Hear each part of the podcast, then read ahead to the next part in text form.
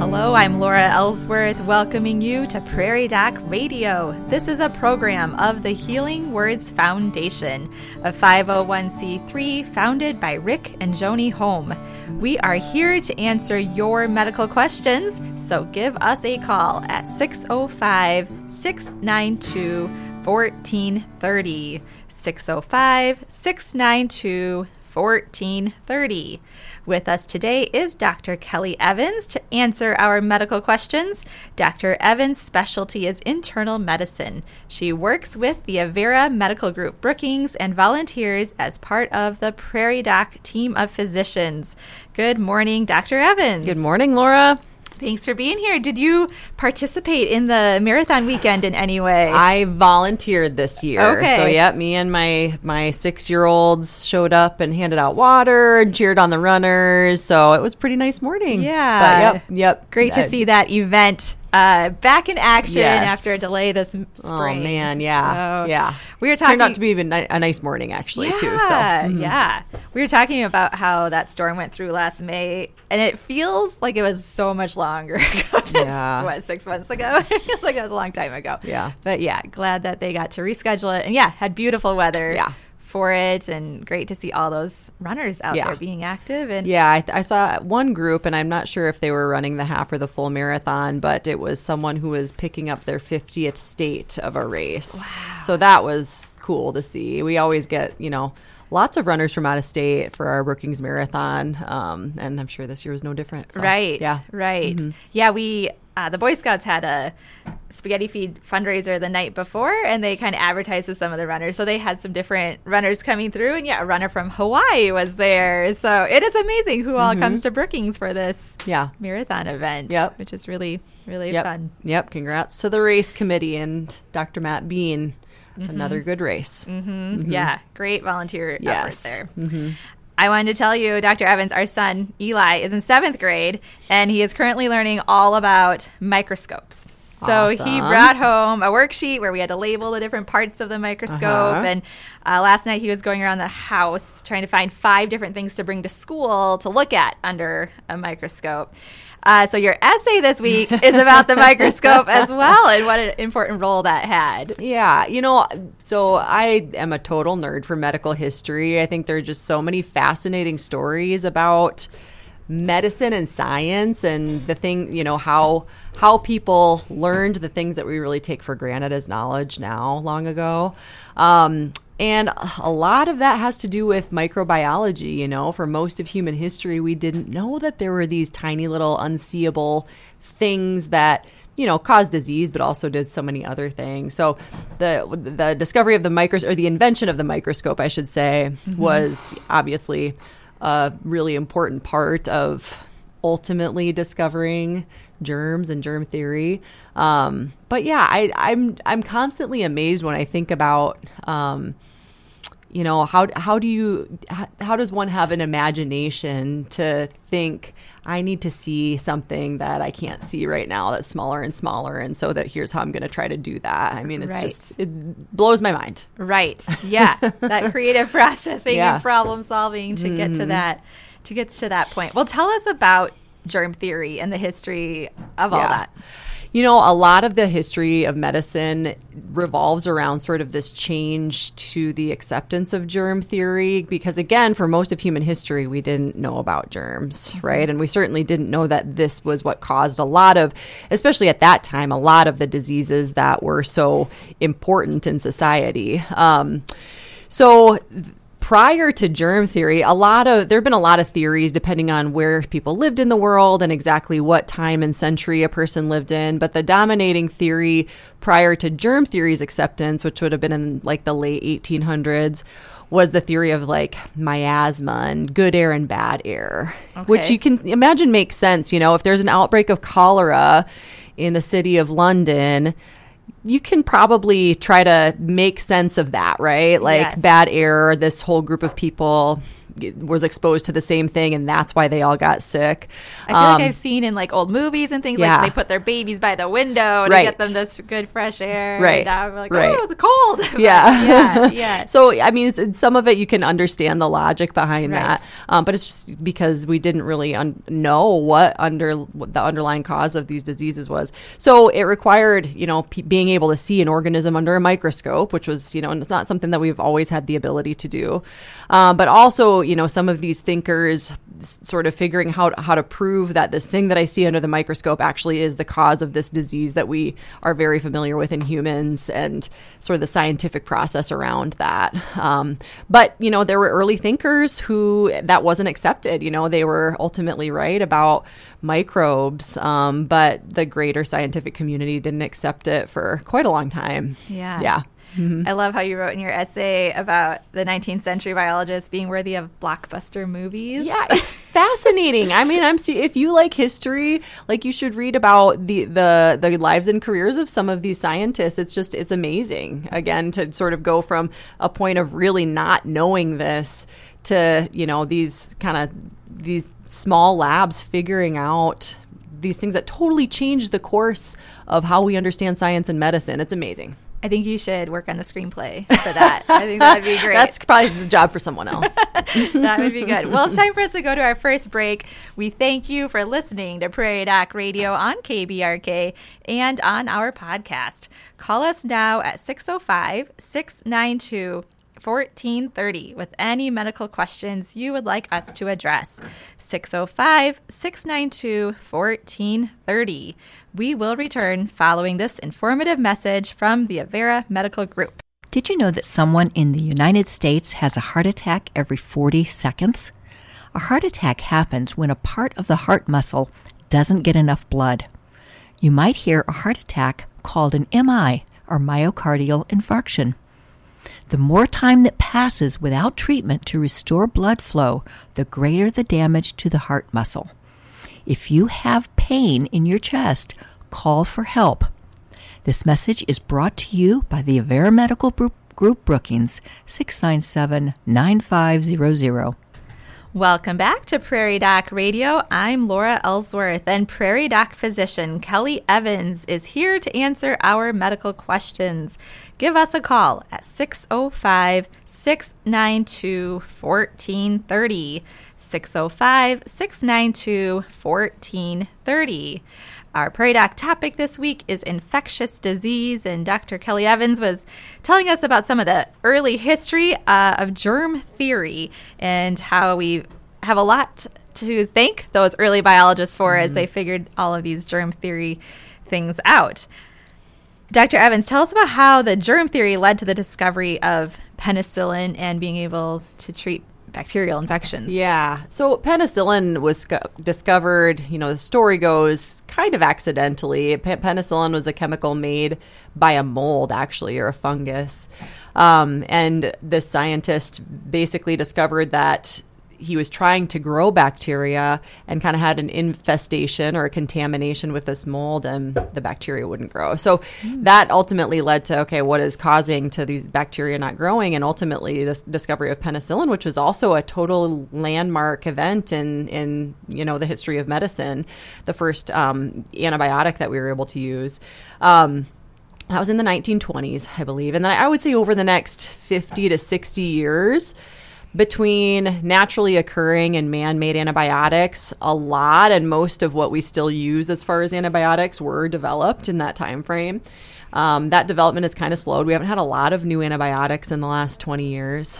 Um, but you know that has changed what we're able to i mean we can treat very sick people to cure now with because of antibiotics these mm-hmm. diseases that you know killed you know a lot of otherwise young healthy people even at times um, are tr- are treatable diseases then we it's hard to remember that they were not 100 years ago yes. these were not treatable diseases that people came in with you know pneumonia and sepsis and, and these kinds of things um, the interesting thing is you know almost 100 years down the road penicillin penicillin still has its place there are mm-hmm. some bacteria that are still very um, sensitive to penicillin. So things like, um, you know, it's your typical strep throat, um, group A strep is still penicillin sensitive, so we use penicillin for that. Um, there, the example of syphilis. So syphilis, which penicillin is actually like the most and really only highly effective antibiotic to treat that particular infection but not that when it comes to the number of bacteria that we're treating not that many are still sensitive to penicillin and that's because bacteria as biological organisms have mechanisms to evolve their DNA in ways that can evade some of these antibiotics and so that's a bigger you know probably a bigger problem than we than we could have predicted 50 or 100 years ago that we actually would lose the efficacy of some of these med- medications that were highly effective at one time. Right. Yeah. So, are there some diseases or issues that we were able to treat and now we can't? Have you seen? Yeah, so there, I, I, would say there's not. There's a couple examples of of places where we're pretty concerned about okay. really not having a good antibiotic choice to treat. Um, one that has been true over the last ten years is actually gonorrhea. So gonorrhea, we still treat with a, a, an injection medication called ceftriaxone, but there have been reports of um, strains resistant to that in different parts of the world and there's really mm. not an alternative. So there that type of bacteria is a place. There are now um, bacteria. So i can think of actually a handful of my own patients who on when when they have a urine infection, we typically will culture those in the lab, and they grow strains of bacteria. The most common would be E. coli, but but not all are that. That are pretty much resistant to all of our pill antibiotics. So oh. these patients, I know that if they get a urine infection, there's a good chance that our only way of treating them is with an IV, even if they're not necessarily otherwise sick enough to require IV antibiotics. Um, so we see that tuberculosis is a place where there was a lot of development of resistance until we were treating with multi-drug regimens, um, and and that's been you know decades ago. Mm-hmm. Um, but th- there have been uh, numerous examples where we really have there have been times of concern where we really might not have good treatments for these things that we could once cure. Yeah. Mm-hmm. Okay. What are some ways we can help slow down the evolving antibiotic resistant yeah, It really has to do with antibiotics exposure. I mean, the the way bacteria develop resistance is by sort of adapting to that exposure and then passing that on to that lineage of bacteria, right? So it really is sort of this overall in a whole population, how many antibiotics are we using?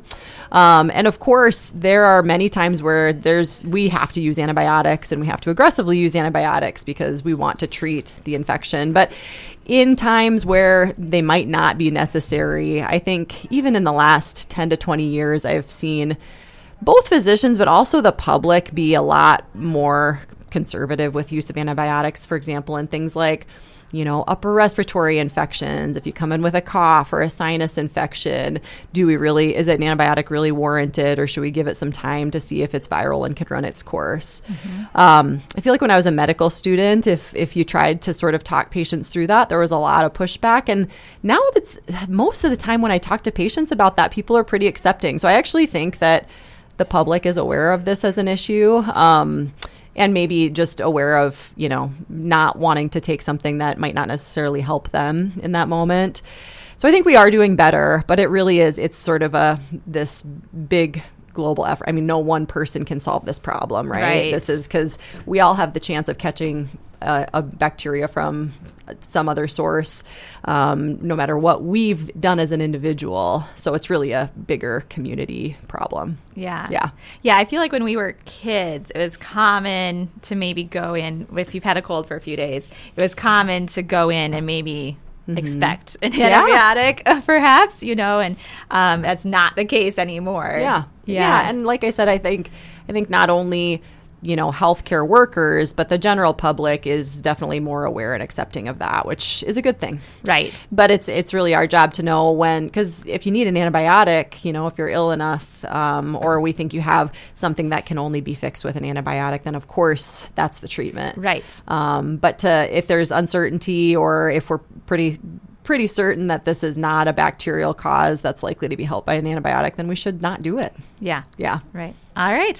Well, time for us to go to our next break. We thank you for listening to Prairie Doc Radio on KBRK and on our podcast. Call us now at 605 692 1430 with any medical questions you would like us to address. Prairie Doc programs are available as a podcast. Just look for Prairie Doc wherever you get your podcast. Today's program will be added to the podcast soon. We will return following this informative message from the Avera Medical Group. Influenza has made its appearance. If you have not received a flu shot, get one now.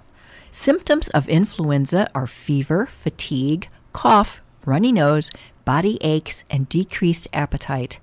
Generally, influenza makes you feel much worse than the common cold. If you have questions about influenza, call your provider at the Avera Medical Group Brookings 697 9500.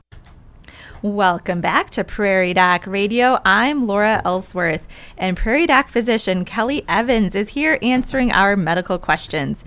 Give us a call with your questions at 605 692 1430. 692 1430. Before the break, we were talking about antibiotics. And Dr. Evans, I wanted to follow up with when is it appropriate for us as patients to possibly go in to see if an antibiotic is the appropriate treatment? Yeah. So I I mean I think if you're uncertain and you feel pretty sick, it's never the wrong answer to be seen. When it comes to symptoms, if you're having kind of common cold and sinus symptoms, what I usually tell people is um, if it's kind of as simple as that, we generally don't treat things like sinusitis until people have had symptoms for more than 10 to 14 days. That's purely kind of statistical. We can't look at someone or look at a feature of their sinus infection or illness to say this is bacterial versus this other one is viral. But purely that time course probably weeds out most of the viral things, which should self resolve and makes it more likely that someone has a bacterial infection. So, so uh, some of the things like that are actually duration based. Um, now, if you're worried you have strep throat, then you should go get tested because, mm-hmm. you know, of course, strep throat we do want to treat with an antibiotic. A lot of pharyngitis or sore throats are actually viral, but to test is really the only way to be sure to know or at least get examined. Mm-hmm. Um, the cough can be harder. I mean, if you're prone or if, if you have an underlying disease that makes you more likely to get pneumonia, then probably that should be checked out. But most coughs are also viral, including bronchitis and that kind of thing. So I think if you've been ill with you know, either upper respiratory or cough type symptoms and it's gone more than 10 days and you're not sort of at that point of gradually getting better, it's not unreasonable to get checked out and see if you might benefit from an antibiotic. Before then, you know, most of the time we're not going to offer that. Now, there's other reasons to be seen. I mean, if you're yes. having cough and you have asthma, you might need a treatment that's not an antibiotic, but will help treat your asthma mm-hmm. um, and that kind of thing. If you're worried that you might have COVID or influenza, it may be um, reasonable to go get checked out. So that's it's hard to make a blanket statement about that. But when it comes to your typical sort of cold and sinus stuff, it is sort of a duration based recommendation. Mm-hmm. Mm-hmm. There's more benefits to going in and getting checked out than just getting a exactly. prescription. And sometimes, yeah. you know, sometimes people are relieved to say, I think this is just a viral cold and your mm-hmm. lungs sound good and I think you're going to get better within the next seven days. Like that's reassuring and, and that in itself is valuable too. So, right. Yeah. It's don't, I don't ever want people to feel bad or guilty about going to get checked out if, if you're worried about something. Right. Mm-hmm. Right. Dr. Evans, are vaccines mostly for viruses mm-hmm. or do some vaccines treat bacterial infections? Yeah, so there are a lot of vaccines that actually prevent bacterial infections. You're right, a lot of our vaccines and a good chunk of our childhood vaccines prevent viral infections. Okay. But I can think of a good number of examples of vaccines that we give and recommend pretty universally that are to prevent bacterial infections. So those would include um, strep, strep pneumo. Um, so we do that in adults, but also in kids. That is a very common cause of bacterial pneumonia, but also meningitis and some other really severe illnesses. Um, kids now get a vaccine for Haemophilus influenza, which also kind of causes the same spectrum of disease from pneumonia um, to even meningitis. Um, we give bacterial meningitis vaccines usually to teenagers, often before they uh, go off to college or the military or something like that. Those meningitis vaccines are bacteria that we're trying to prevent. Oh, tetanus is a bacteria. So okay. tetanus shots are to prevent a bacterial infection. Um, diphtheria and pertussis, whooping cough, are also bacteria. Those are often combined into a vaccine. So yes, it's a, the the vaccines that we recommend are a combination of some are bacterial, some are viral. Okay. Mm-hmm. All right. Uh, the infectious disease we've all been talking about now for more than two years is COVID 19. Mm. Uh, what do you think we've been learning from COVID 19 that will change the future for infectious disease prevention and mitigation? Yeah, I mean, I think some of the lessons learned are entirely sort of about how our public health infrastructure can work mm-hmm. and maybe where it doesn't work very well. Um, it's hard to know if we're going to sort of act on those lessons that have learned. Unfortunately, that takes sort of you know, government funding and all these things that are sort of stickier topics to actually talk about as a society. But I think that is probably the biggest place. I think one really amazing and encouraging thing that came of this is how quickly a vaccine was developed mm-hmm. um, and really a life saving um, death preventing vaccine, um, which, you know, faster than I would have predicted it was right. able to happen. So I think that was a positive that came of it. Mm-hmm. Yeah. Yeah. I remember when we were talking about it in those early days, like we all just have to be prepared. It's going to take a long time for these vaccines. Right. But uh, yeah, it was exciting to see how quickly yeah. there were some options for vaccines. Right. I mean, really about a year from when the first cases were being described in China to when they were those vaccines were rolled out across the world. So, yeah, um, yeah um, amazing, really. Yeah, yeah. So, what are we currently seeing in the clinics and hospitals regarding COVID 19? Honestly, it, it's a little harder to say right now because okay. so many people are using home testing. Mm-hmm. I think some of that's great to some degree, but it right. makes that question hard to answer for me because we don't have reported numbers.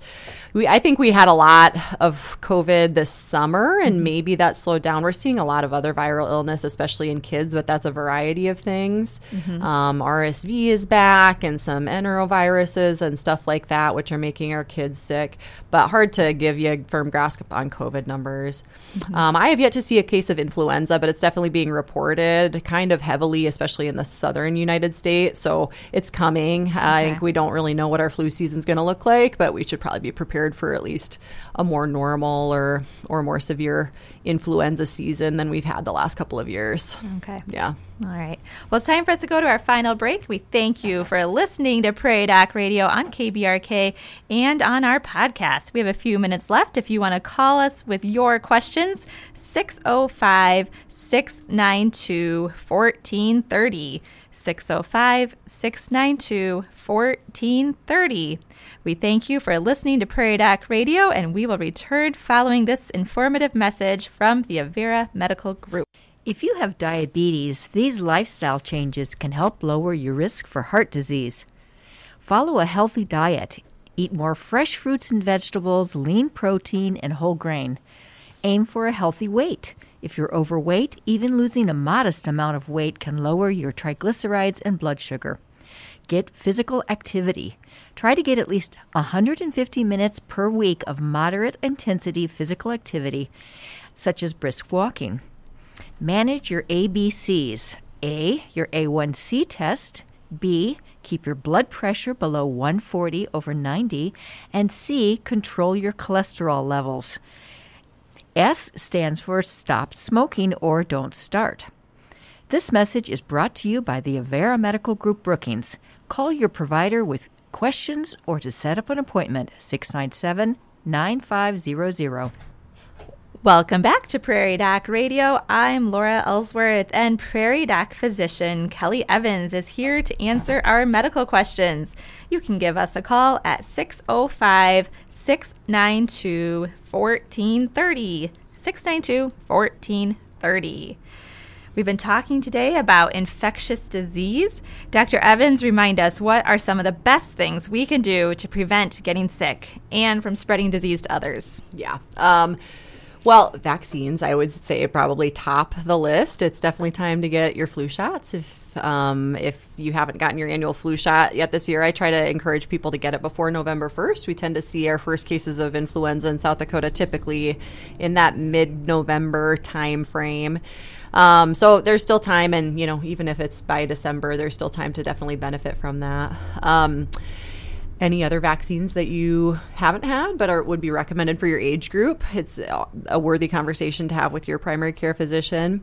And then I, you know, you were asking what what do you think we've maybe learned from COVID? I I hope as a society, one thing that we can take away is to not be going to work and school sick like we mm-hmm. generally do. You know, mm-hmm. I mean, it's it's um, it's just part of our kind of work culture and stuff that mm-hmm. you suck it up and go do whatever you're supposed to do, even if you're coughing and sniffling and feeling terrible. Mm-hmm. Um, but that just, you know, brings, even if it's a common cold virus, you know, frankly, your coworkers don't want your common cold virus either if you're sneezing and, and coughing it all over. Even right. if that's all it is, right? Right. So I hope that our workplaces can be a little bit more kind about that. We don't have we just don't have a great sort of sick leave culture in, in the US right now. Um, but I, I would encourage people to think harder about staying home when possible when you're sick staying home might be the right thing to do. Yeah. I know even when we're making those decisions, it's like, well, you really should be at school or you really should be at work or whatever. But right. sometimes it actually is the it, yeah. you really should be home. It is. It's, yeah. It's I get it. I have I have young kids, and you know, to try and keep them home from school, I had to do it last week one day. It's painful to right. figure out okay who's going to stay with them and all all of these logistic things. I get there's a lot of incentive to not do it, and right. it's hard for families a lot of the time. Mm-hmm. Um, the other things are the basic sort of in, infection spread prevention measures that we again we've learned a lot about over the last couple of years. So keeping your face covered if you're coughing or sneezing. Mm-hmm. i there's nothing wrong with like if you are getting over a cold and need to go to work like why not wear that mask? Right. that, pull it back out that you maybe haven't been wearing for a while. I am continually if i when i think back to 3 years ago when as a physician of course, like everybody else, if I was sick and had a miserable cold or sinusitis or whatever, I went to work. Didn't cross my mind to wear a mask to go see patients. Like yeah. I'm appalled that, that that's the case at this yeah, point. You know, we've learned um, to just to try and prevent, like protect others. Yeah. Um, and then of course, plenty of hand washing and that kind of thing. Um, the, it's all basic stuff. Mm-hmm. So yeah, yeah. Mm-hmm. I feel like even food service has changed a little. You know, yeah. like we're all just more aware of what we're all touching and how right. that's gonna work. I know we stopped at a fast food restaurant when we were traveling recently, and all.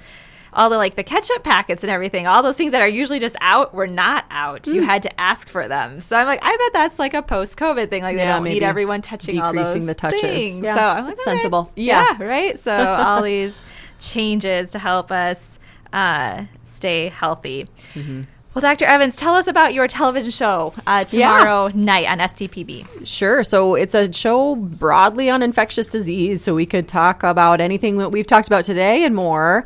Um, our expert guest will be Dr. Jawad Nazir. He's an infectious disease physician um, at Avera McKennan in Sioux Falls. He's been doing this a long time. He's a huge champion of antibiotic stewardship, which is a big, you know, kind of a hospital wide thing that all hospitals have.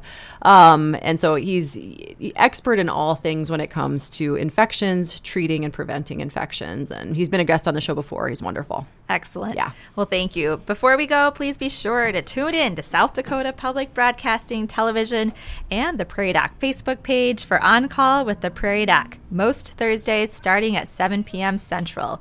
This week, on Thursday, October 27th, Prairie Doc host Kelly Evans will be discussing infectious disease with Dr. Jawad Nazir from Avera Medical Group Infectious Disease.